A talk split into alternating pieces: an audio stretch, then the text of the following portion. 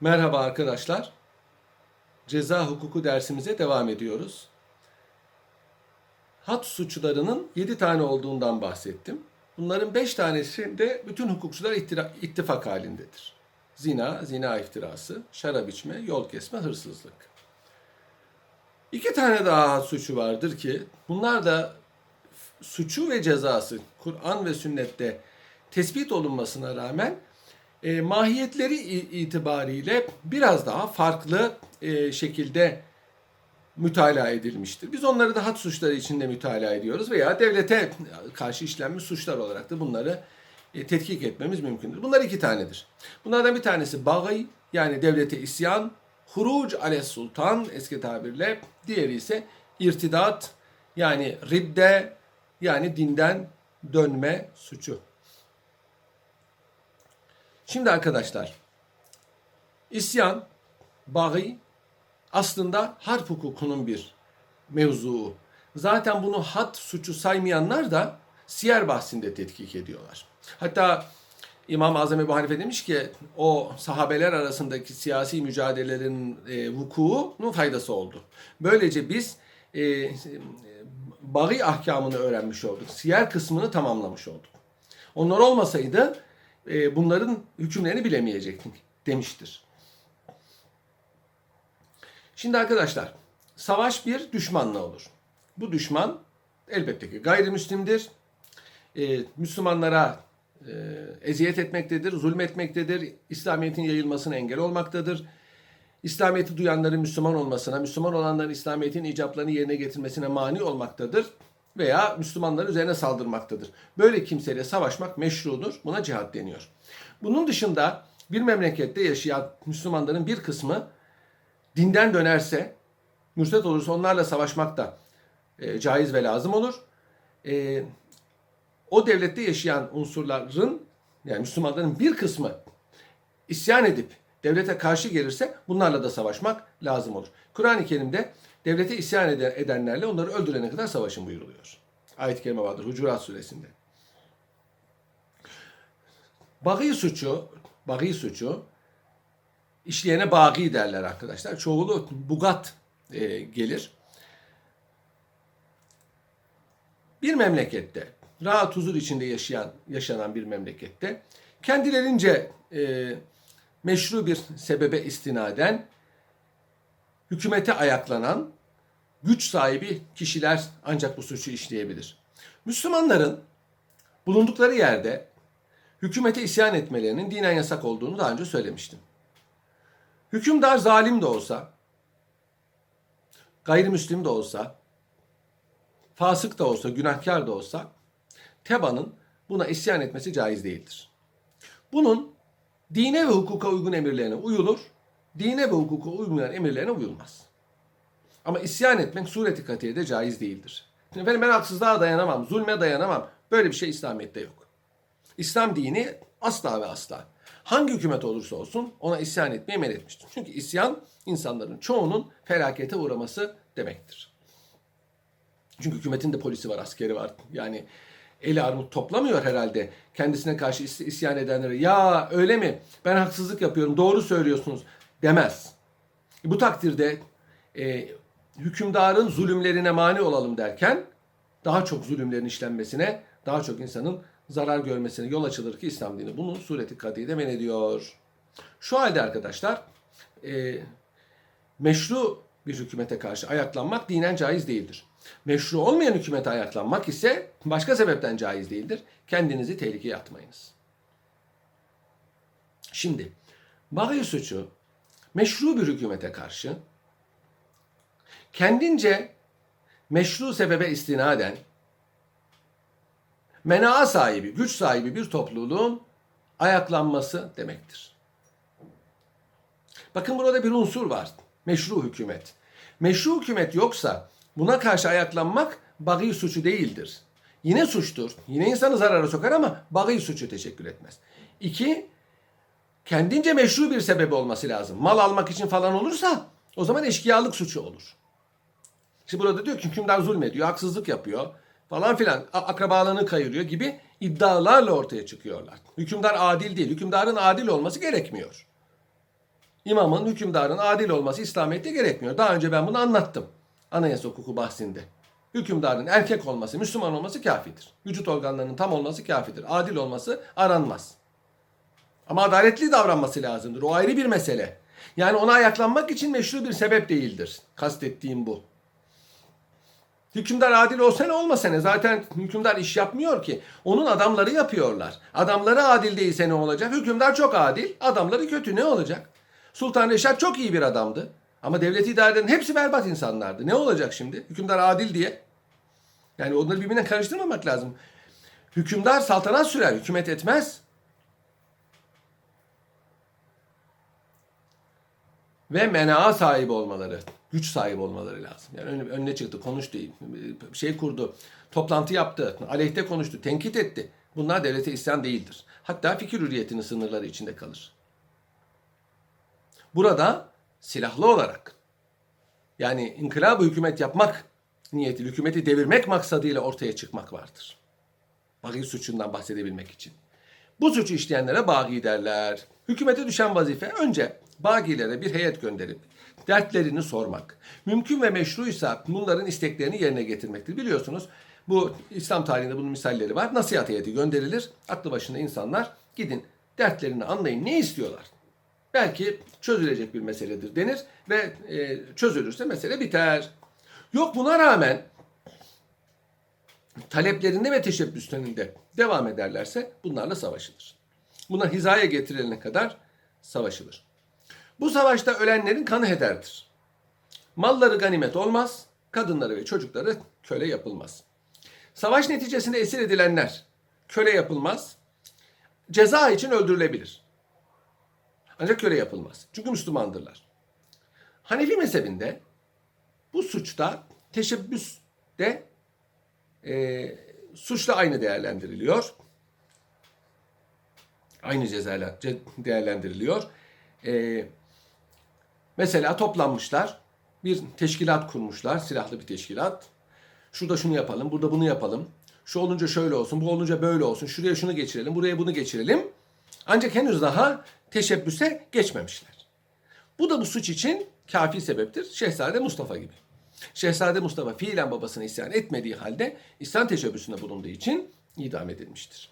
Osmanlı şehzadelerinin büyük bir kısmı, üçte biri bu sebeple Bağı devlete isyan suçuyla infaz edilmiştir. Bunun dışında da bu suçu işleyerek ceza alanlar veya ceza almayıp iktidara e, konanlar da elbette İslam tarihinde vardır. Savaşırken öldürülürlerse yıkanmazlar, kefenlenmezler ve cenaze namazları kılınmaz. Ama daha sonra yakalandıktan sonra idam edilirler veya kaçarken öldürülürlerse o takdirde efendim bunların cenaze namazları elbette ki kırılın, kılınır. Şimdi Bagiler her zaman hadiseyi bir isyan, e, bir iç savaş olarak düşünmeyin. Bagiler bazen memleketin bir kısmında veya tamamında bir zaman için hüküm sahibi olabilirler. Yani iktidarı ele geçirebilirler. Bu takdirde Bagilerin ele geçirdikleri mıntıkada yaşayan insanlar daha sonra orası meşru hükümetin eline geçince ödedikleri vergileri tekrar ödemezler. O zaman verilmiş olan mahkeme kararları tekrar e, e, mahkemeler tekrar görülmez. Zaruret icabı. Çünkü bagiler Müslümandır ve ve e, bagilerin hakim olduğu mıntıka Darül Bagi, Darül İslam'ın bir parçasıdır. Osmanlı tarihinde e, Sultan Osman'dan itibaren e, kısa e, kısa e, Darül Bagi'ye dönüştüğünü görüyoruz Osmanlı Devleti'nin. E, Sultan Osman'ı tahttan indirdiler. İhtilalci bir müddet iktidara hakim oldular. Osmanlı Devleti Darül Bagi oldu. Bagiler idare ediyor. Padişah değil. Sultan İbrahim zamanında böyle oldu.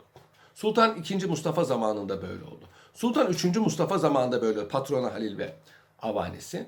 Sultan III. Selim tahttan indirdikten sonra böyle oldu. Hatta Sultan IV. Mustafa neredeyse e, saltanatın büyük çoğunluğunu Darül Bagi'de geçirdi. Bagiler hakimdi.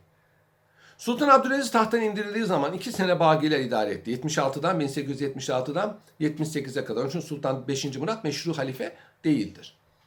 Sultan Abdülhamit'in saltanatının ilk iki yılını Darül Bagi olduğu gibi son bir yılı da Darül Bagi'dir. İttihat ve Terakki Bagi statüsündedir. İsyan ederek iktidarı ele geçirdi ve 10 sene iktidarda kaldı. 1908-1918 arası da İslam hukukundaki fıkıhtaki Darül Bagye bir misaldir arkadaşlar. Meşru bir hükümet var, padişah ancak elinde hiçbir salahiyet yok. Bütün salahiyetler bagilerin elindedir.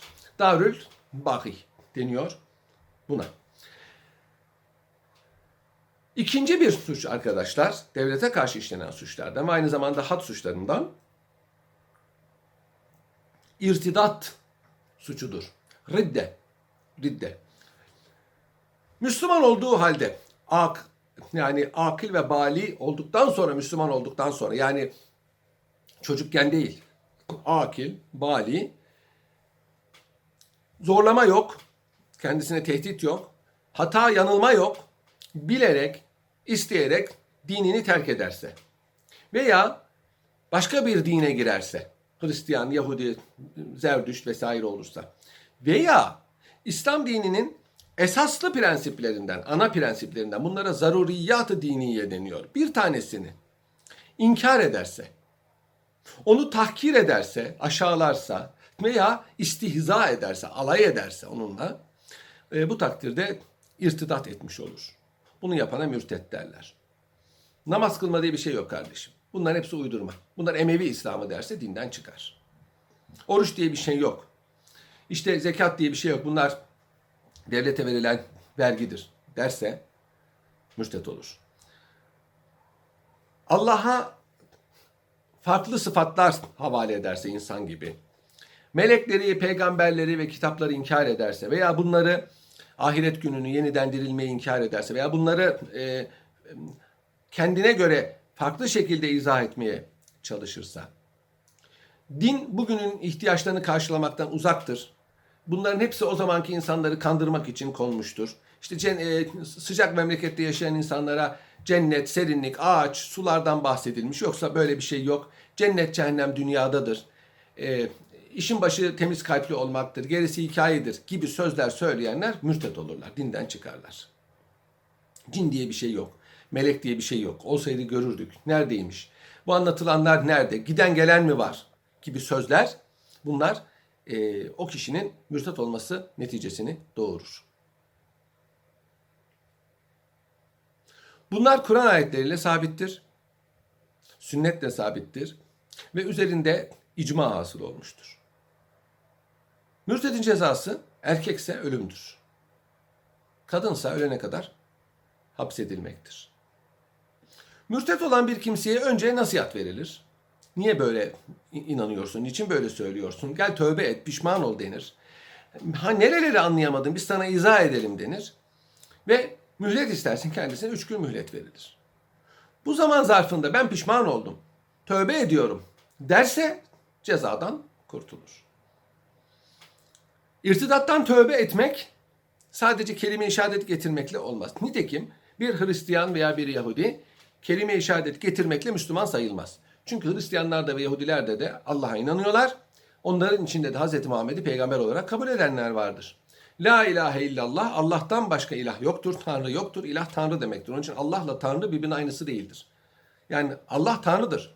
Ama Tanrı Allah demek değildir. Yunanların Tanrısı başka mesela. Tanrı ilah demektir. Allah onun ismidir. La ilahe illallah. Allah'tan başka Tanrı yoktur.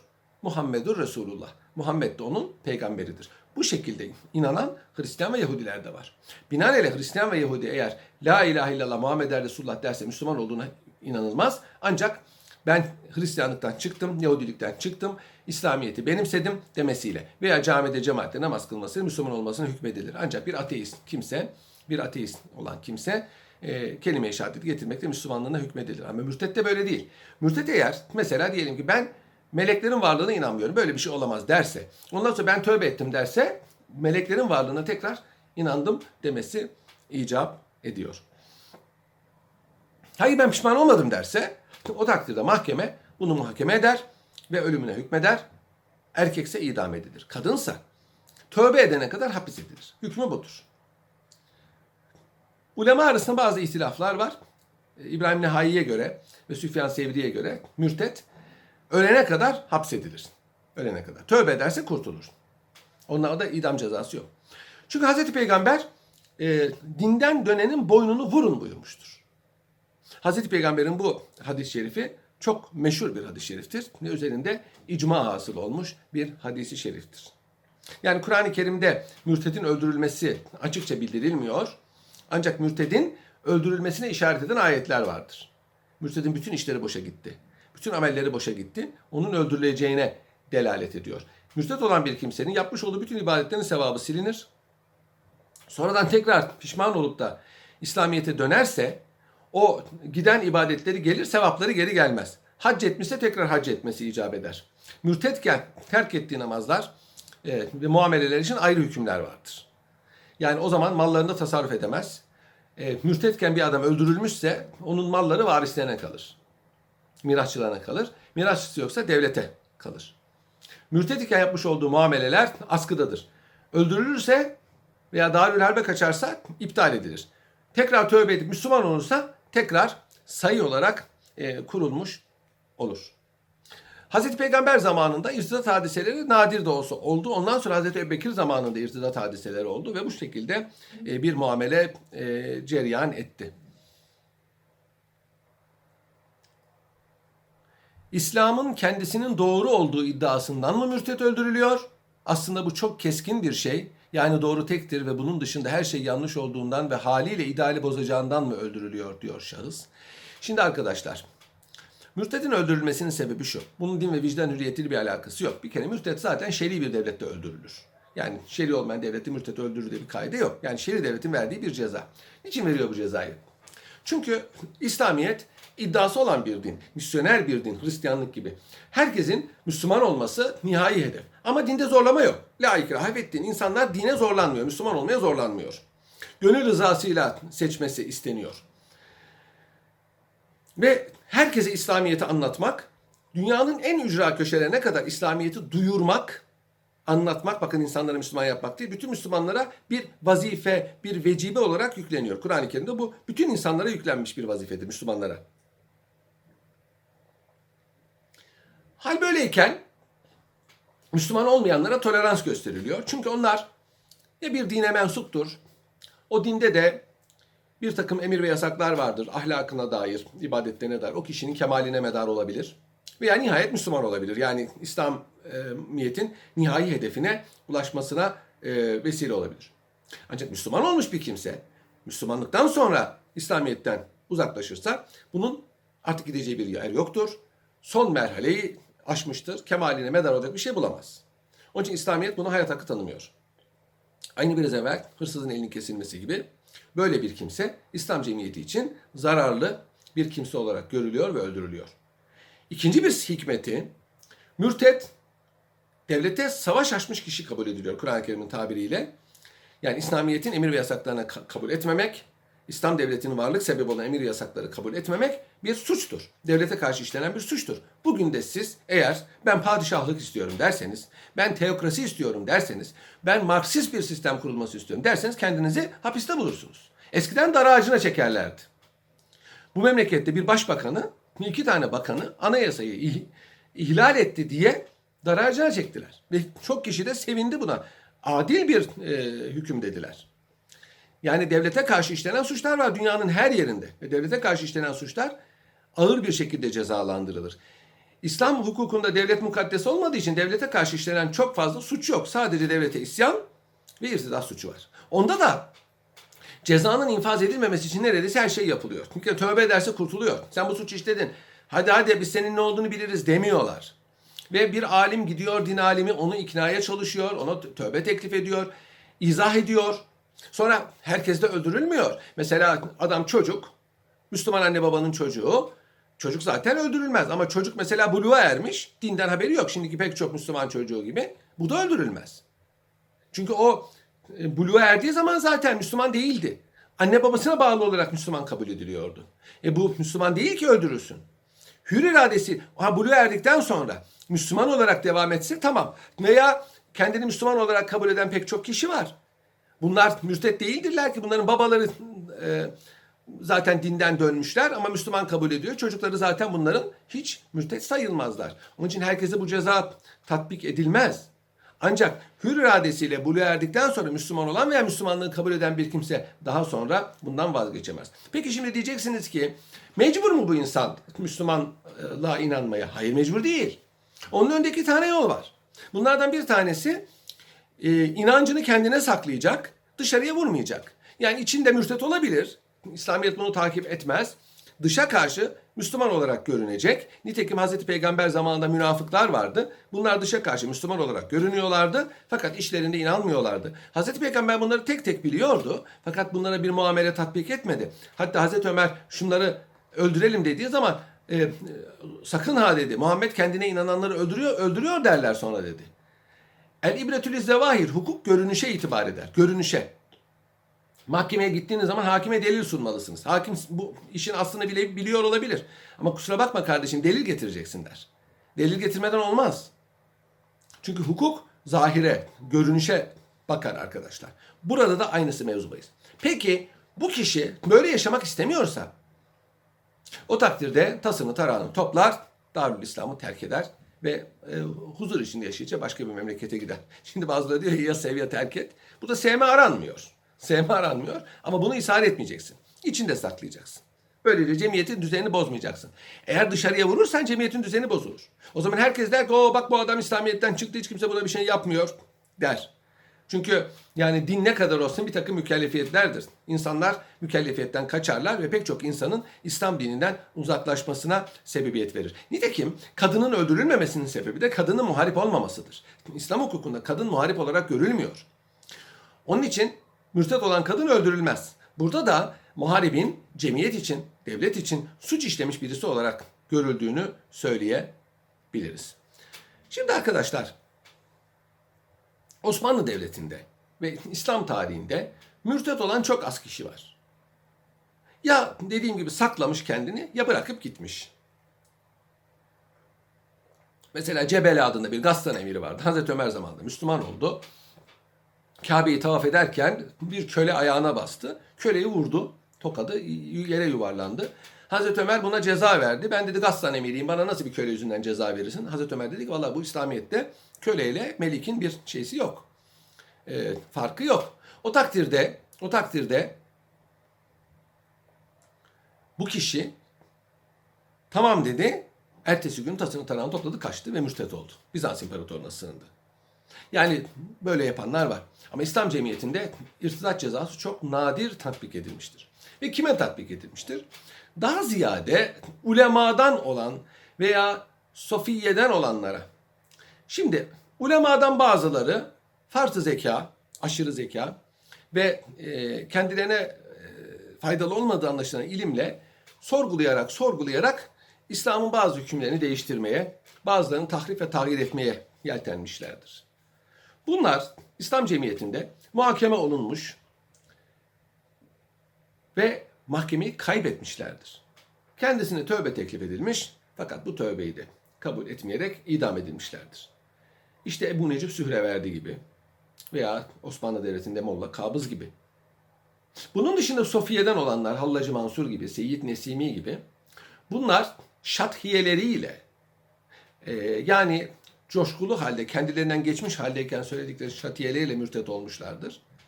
Ve bu e, sözlerinde ısrar ettikleri için idam edilmişlerdir. Bu sebeple bunların haksız yere idam edildiğini söylerler. Hatta bir de kıssa anlatırlar. E, Hallacı Mansur idam edildiği zaman e, çıkan kan yere Allah yazmış. Kadıya demişler ki bak sen bu, buna idam cezası verdin. Bu enel hak dedi. Ben Allah'ım dedi. Ben hakkım dedi. Hakkı, e, halbuki demek istemişti ki ene bu üstü bil hakkı ben hak ile gönderildim. Veya ene minel hak ben haktanım demek istemişti o. Ama böyle söyledi. Ve bir türlü de vazgeçmedi bundan. Vazgeçmedi. Yani o tasavvuf halindeki sarhoşluk, cezbe hali kendisini e, olur olmaz sözler söylemeye sevk etti. Bu da başkalarını ifsad edecek sözlerdi. Kadı el, idam hükmünü imzaladığı mürekkebi şöyle salladı. Kalemin mürekkebi de yere Allah yazdı. Şunu demek istedi ki Hallacın kanı Allah yazmış olabilir ama ben de burada şeriatın hükmünü icra ediyorum. Osmanlı Devleti zamanında da Oğlan Şeyh gibi, İsmail Maşuku gibi e, Sofiye'den olanların idamında aynı şey mevzu bahistir. Bunlar mürtet olduğu için öldürülmüşlerdir. Allah katındaki derecesi bilinemez. Fakat hukuk zahire göre hükmetmekle mükelleftir. Bunun dışında Osmanlı tarihinde e, e, tipik manada bir irtidat cezasının tatbik edildiğini bilmiyoruz. Yavuz Sultan Selim ve Sultan 4. Murat zamanındaki İran harplerinde Doğu Anadolu halkından bazılarının Müslüman iken mürtet olup İran'a destek verdikleri için Şeyhülislam fetvasıyla mürtet kabul ettikleri edildiğini biliyoruz.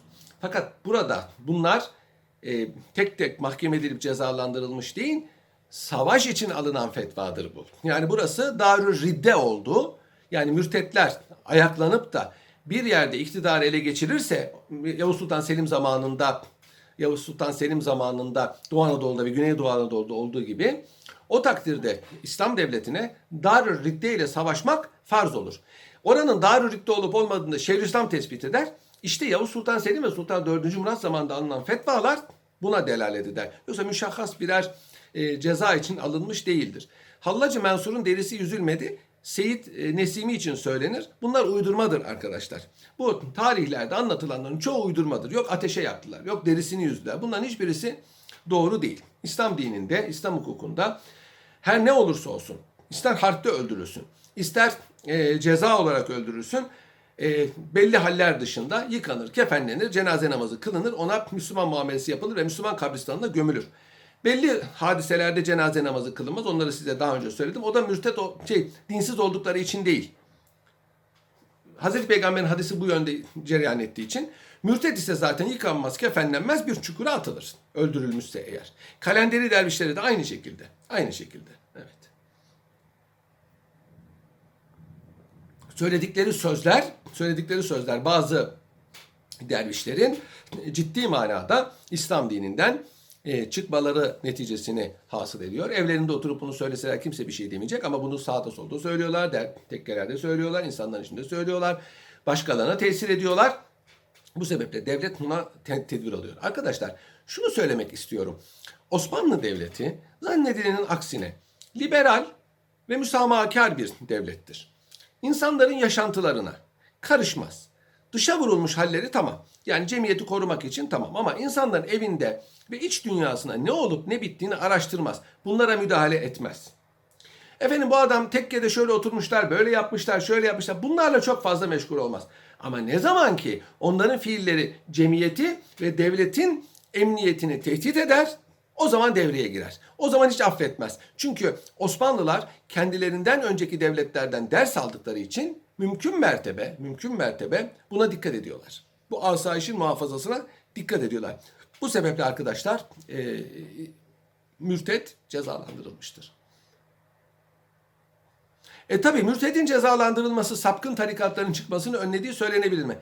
Elbette ki mürtedin öldürülüyor olması veya ağır cezalandırılıyor olması elbette ki İslam dinini koruma maksadına matuftur ve e, olur olmaz kişiler yani öldürüleceğini en azından ceza göreceğini bilen kişiler ortaya çıkıp da e, abuk subuk şeyler söylememiş ve insanları e, saptıramamıştır. Ancak tabii öyle insanlar vardır işte Molla Kabız gibi, Oğlan Şeyh gibi her şeyi göze alabilen insanlardır. Hatta öldürülmek bile onlar için e, öldürülmek bile onlar için adeta bir e, kahramanlıktır. İddiasının teyididir. Bunlar tabii ki müstesna. Ama onun dışında e, mürtedin cezalandırılması en azından böyle bir suçun varlığı İslam cemiyetinde dinin korunmasını, doğru bir şekilde korunmasını temin etmiştir. Arkadaşlar daha önce de söyledim. Vatandaş öldürürse mürtedi cinayetle yargılanır mı?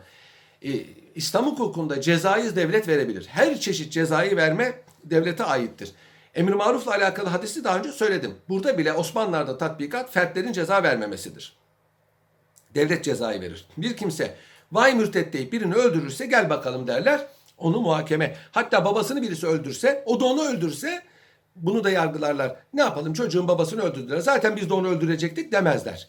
Çünkü e, devletin cezalandırma hakkını kimse elinden alamaz. Yoksa insanların şeyi bitmez. İnsanlar o kadar manyak insanlar var ki şöyle söyledi kafir oldu. Böyle söyledi dinden çıktı. Böyle böyle çok cahil insanlar var. Eskiden tabi bu kadar cahil insan yoktu. Çünkü Osmanlı cemiyetinde öyle veya böyle dini tedrisat serbestti. alimler vardı, medreseler vardı, doğru tekkeler vardı. Ama şimdi Müslüman cemiyetinde sadece Türkiye'de değil her yerde ne doğru dürüst bir dini tedrisat var. Türkiye'de zaten dini tedrisat yasaktır. İslam dininin öğretilmesi, diğer dinlerin öğretilmesi de böyledir. Hristiyanlığın da öyledir. Yasaktır. E bu sebeple Türkiye'de bir İslam aliminin yetişmesi veya dört başı mamur bir e, mutasavvıfın yetişmesi imkansızdır. Halka düşüyor bu işler. Yani cahil cühel adamlar alim veya şeyh kesiliyor. Allah onların söyledikleri de hadiselerin ne boyutta olduğunu bize işaret ediyor. Şimdi arkadaşlar Osmanlı Devleti'nin son zamanlarında bu irtidat e, suçuyla alakalı bir mesele oldu. Şöyle ki Tanzimat 1839'da Tanzimat Fermanı ilan edilince insanlar dedi ki aa tamam biz e, e, artık serbestlik geldi. Yani biz mürtet de olsak dinden de çıksak bize bir şey yok dedi. E, bir e, Ermeni e, çocuğu efendim e, bir Müslüman kızla evlenmek için Müslüman olmuştu. Ondan sonra Tanzimat'ın e, getirdiği rahat ortamından istifadeli 1843 senesinde ben vazgeçtim dedi bu işten. Vazgeçtim. Tekrar eski dinime dönüyorum dedi. Bir de Bilecik'te bir Rum e, Müslüman olmuştu. Yine aynı yıllarda 1844 olabilir. E, ben tekrar Hristiyan oluyorum dedi. E bunlar tabii mürtet oldular. Mürtet cezası aldılar.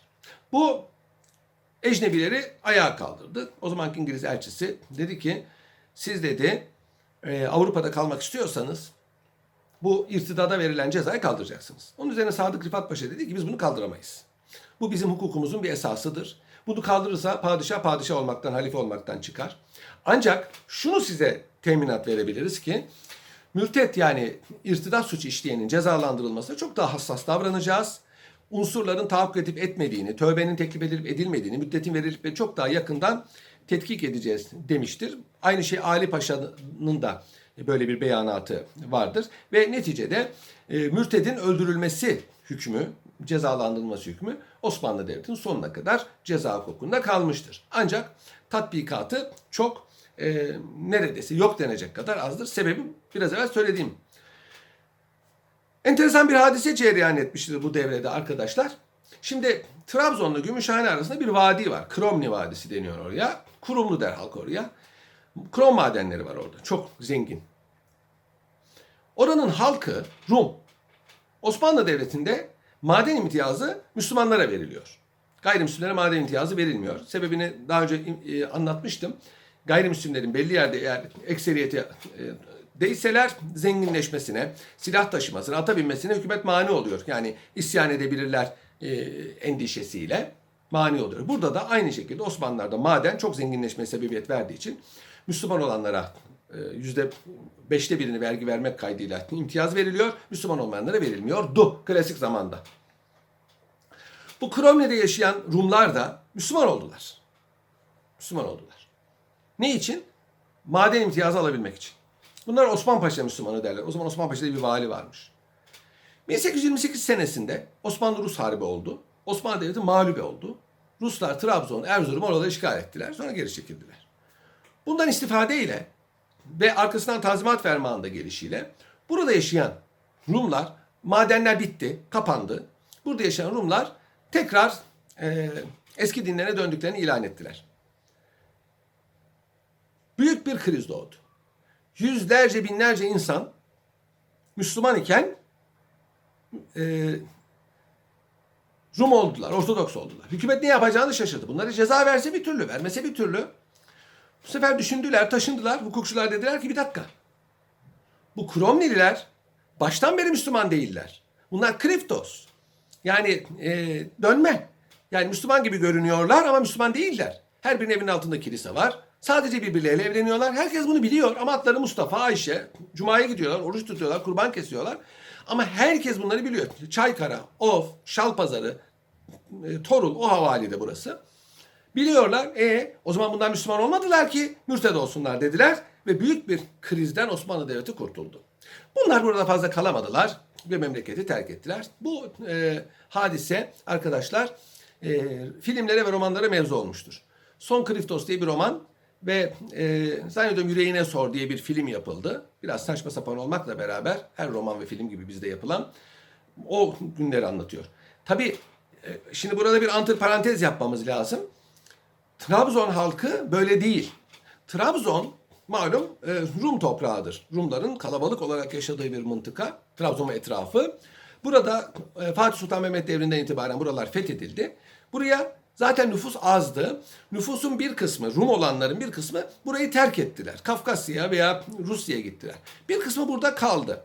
Buraya Müslüman halk yerleştirildi. Ne oldu şimdi? Yerli Rumlar ve Müslüman halk. Başka yerlerden gelen Müslüman halk. Bu yerli Rumlardan bir kısmı bunlar biraz da sahil değil, e, sahile paralel olan kısımda yaşayanlar Müslüman oldular. Müslüman oldular. Bunlar Rum asıllı Müslümanlardır. Çaykara'da, Of'ta, Şalpazarı'nda, efendim Tonya'da e, ve Torul'da bunlardan vardır. Bunlar Rumca konuşurlar kendi köylerinde. Ama bunlar halis Müslümandırlar. Bu anlattıklarım gibi değildirler arkadaşlar. Değildirler. Bu, bu anlattıklarım sabataycılara benziyor. Osmanlı Devleti'nde bir de sabataycılık fa- hadisesi var. 1666 senesi Hristiyanlar için bazı e, batıni e, Hristiyanlar için yani İncil'den, Tevrat'tan, e, Kabala yorumuyla e, batıni manalar çıkardığını iddia eden ki Müslümanlar arasında da vardır bunlar. Hurufi derler bunlara. Bir grup dedi ki 1666'da kıyamet kopacak. 1666 olmadan önce bir Yahudi haham İzmir'de Sabatay Zivi adında veya Sevi diye geçiyor birisi çıktı. Dedi ki ben beklenen Mesih'im. 600 1666 kıyamet kopacak. İşte ben geldim ben beklenen Mesih'im. Şimdi arkadaşlar üç dinde de Hristiyanlıkta da Yahudilikte de Müslümanlıkta da Mesih inancı vardır. Kıyamete yakın gökyüzünden yeryüzüne Mesih inecektir. Hristiyanlıkta bu İsa Aleyhisselam'dır. Diri olarak göğe kaldırılmıştır ve kıyamete yakın yeryüzüne inecektir. İslamiyet'te de İsa Aleyhisselam'dır. Diri olarak göğe kaldırılmış, kıyamete yakın yeryüzüne inecektir. Bunu Kur'an-ı Kerim ve hadis-i şeriflerde sabittir. Bunun inkarı tehlikelidir iman cihetiyle. Yahudilerde de bir Mesih gelecektir. Kıyamete yakın. Ama bunun üç yani Hristiyanlarla Müslümanlar birbirine benziyor mu? Yahudilerinki farklı. Onlarınki farklı. Bu sebeple Yahudi tarihinde çok öyle sahte mesihler olmuştu. Bunlardan bir tanesi Sabatay Sevi'dir İzmir'de. Bunun üzerine Ortodoks din adamları hükümete müracaat ettiler. Sultan 4. Mehmet o zaman padişah dedi ki böyle bir adam Mesih olduğunu iddia etti. Osmanlı hükümeti dedi ki bu sizin iç meselenizdir. Ona siz karar vereceksiniz. Yani biz buna karışamayız. Sizin dini meseleniz. Bunun üzerine, bunun üzerine e, Yahudi hahamlar dediler ki aynı İsa Aleyhisselam'a vaktiyle yaptıkları gibi bu haklıydılar. Yalnız dediler. Bu Mesih burada krallığını kuracak. Yani Yahudilikte gelen Mesih yeryüzünde krallık kuracak. Ve geldiği yeri ha, hükümdarı olacak. Ha dedi Osmanlılar. O zaman iş değişti. O zaman bu siyasi bir suça dönüştü ve elebaşı olan Sabatay Sevi muhakeme olundu. Herhalde bir Yahudinin kulağına fısıldamasıyla yani senin kellen gidiyor gibisinden zekilik, kurnazlık yaparak Müslüman olduğunu söyledi. Ben Müslüman oldum dedi. Ve padişahımızın ismi olan Mehmet'i kabul ediyorum dedi. Yanındakiler de hemen Müslüman oldular. Bunun üzerine hükümet bunları öldürmedi. Çanakkale'ye ve orada da rahat durmadıkları için Arnavutluğa sürdü. Sürgün etti. Emniyet sebebiyle. Ama öldürmedi. Hatta Sultan 4. Mehmet'in şöyle dediği rivayet edilir. Adımın Mehmet olduğunu bildiğim kadar eminim ki bu adam Müslüman olmadı. Ancak şeriat zahire göre hüküm verir. Müslüman oldum diyorsa Müslümandır yapacak bir şey yok. Tımarhanede Mesih olduğunu söyleyen, peygamber olduğunu söyleyen, Hitler veya Napolyon olduğunu söyleyen, Atatürk olduğunu söyleyen, hatta Allah olduğunu söyleyen çok sayıda insan vardır. İslam dininin ve diğer dinlerin kaideleri elimizdedir. Kimin Mesih olduğu bellidir. Bir kimsenin ben Mesih'im demesinin hiçbir kıymeti yoktur. Hiçbir kıymeti yoktur. İslamiyet'te bir Mehdi bir de Mesih vardır. Aynı zamanda geleceklerdir. Onun için benim hocam Mehdi'dir falan diyenlere inanmayın. Mesih nerede? Ben Mesih'im diyenlere inanmayın. Mesih Şam'a gökten inecek. Herkes bunu görecektir. Onun zamanı değil şimdi. Ne zaman olduğunu biz bilmiyoruz. Bunlara Müslüman inanır, fazlasını düşünmez. Şu mudur, bu mudur diye düşünmez. Bunlar gayba dair haberlerdir. İnanç esasıdır, geçilir. Şimdi arkadaşlar, Sabatay Sevi, Zohar adında Işık diye bir kitap yazdı. Bu kitapta inanç esaslarını tespit etti. Bu inanç esaslarının en mühim e, unsuru Müslümanlar gibi görünmektir. Müslüman isimleri taşımak, kurban kesmek, bayramlara iştirak etmek, namaz kılmak, oruç tutmak ama iç dünyasında e, Sabatay Sevi'nin koymuş olduğu 10 prensibe ve Zohar'ın hükümlerine uymak. Bunlara e, audeti derler Osmanlılar. Audeti dönme demektir. Yani normalde e, başka dindeyken Müslüman olanlara muhtedi, hidayete kavuşmuş denir. Fakat halk bu şeyi sezdiği için farkı bunlara avdeti dönme diyor. Bu dönme e, Sabatay Sevi Ülgün şehri vardır. Bugün Karadağ'da Arnavutluk sınırında eskiden Arnavut şehriydi. Orada vefat etti. Orada öldü. Sonra onun bağlıları Arnavutluğa, e, Selanik'e ve e, mübadeleyle de İstanbul, İzmir gibi yerlere yerleştiler. Sayıları çok fazla olmamakla beraber entelektüel, okumuş, lisan bilen Avrupa'da yaşadıkları için ve azınlık psikolojisi sebebi birbirini tutan insanlardır. Bu sebeple e, Osmanlı Devleti'nin son zamanında siyasette ciddi rolleri oldu. İttihat ve Terakki hükümetinin mensuplarının çoğu e, sabataycıydı. Mesela Mithat e, Şükrü Bileda parti sekreteri, Cemal Paşa, efendim Namık Zeki Aral, Doktor Nazım bunlar e, avdeti idiler. Halide Edip adı var, avdetidir. Ahmet Emin Yalman, avdetidir. Hüseyin Cahit Yalçın, avdetidir. E, gazeteciler arasında mesela İpekçi ailesi, İsmail Cem, efendim Abdi İpekçi bunlar avdetidir. İlk film e, stüdyosunu bunlar kurmuştur. Gazetecilik yapmışlardır uzun zaman. Yani Türkiye'de film ve gazete medya sektörü tamamen avdetilerin elindeydi o zaman. Süleyman Kani, efendim e, iddiaçıdan ileri gelen bunların hepsi avdeti menşelidir. Yani dönmedir. Bunlara Osmanlı hükümeti Müslüman muamelesi yapmıştır. Çünkü biz Müslümanız diyorlar. Biz Müslümanız diyorlar.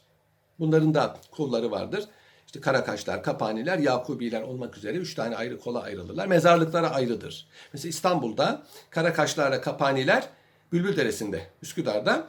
E, Yakubiler ise Yeniköy'de, Feriköy, Feriköy'deki mezarlıkta e, yatarlar. Farklıdırlar. Bir, birbirleriyle e, kültürleri de farklıdır ama hepsi Sabatay Sevi'nin e, Sabatay Sevi'nin mensupları marif sahasında da çok ileriydiler. Mesela Işık Üniversitesi, Işık Okulları, eski Feyziye Mektepleri Sabataycılar tarafından kurulmuştu. Şemsi Efendi Mektebi Selanik'teki ki Şemsi Efendi zaten Şemsül Marif Mektebi Sabatay Sevi'nin torunudur. Onun ismi Şimon Zivi'dir. Mezarı Bülbül Deresi mezarında yazıyor zaten. Simon Zivi, Yahudi ismi budur. E, Şemsi Efendi'nin.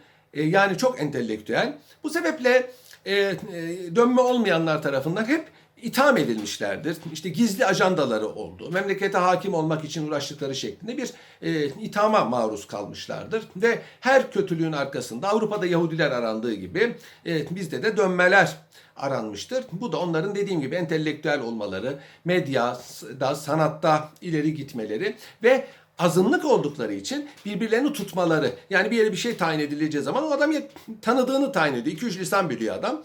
Bu da bir dayanışma olarak dayanışma olarak e, görülüyor. E, bu dönmelerin vaziyeti. Sayıca azalmışlar ve eski e, belki sosyal ve siyasi sahadaki hakimiyetleri kalmadığı söylenebilir. Kendileri söylemiyorlarsa anlamadaki usul ne? Bunu bilmek mümkün değil. Ancak tanınıyor aileler. Onlar birbirlerini biliyorlar, tanıyorlar. Mesela o zaman Selanik, İzmir küçük yerler. İnsanlar tanıyor, biliyor onların kim olduklarını. Yani kendileri de bazen saklamıyorlar. Saklamıyorlar. Yani biz böyleyiz ama o işlerde bizim o taraklarda bizim bezimiz yoktur diyorlar bazıları. Yani bunu anlamak zor. İşte anlamak zor olduğu için ben şimdi bazı öyle e, ciddiye almam ama internette veya gazetelerde görüyorum felanca dönme, feşmekanca bilmem ne. Bir de Türkiye'de zaten bir insan kötüyse ya dönmedir, ya Yahudidir, ya Ermenidir. Bunlar anormal e, şeylerdir. Yani Ermeni olmak bir suç değildir, Yahudi olmak bir suç değildir. E, dönme olmak da bir suç değil. Yani insanlar yaptıklarıyla ölçülürler. Onun için insanları orijinlerine göre değerlendirmek, hoşlanmadığı insanlara hemen bir kötü, kendince kötü bir orijin bulmaya çalışmak bizim memleketimizde bir hastalık halindedir ve gülünç bir e, e şeydedir. Yani bana her gün böyle sualler gelir. Filanca filancanın e, soyunda değil diyorum ben. Değil.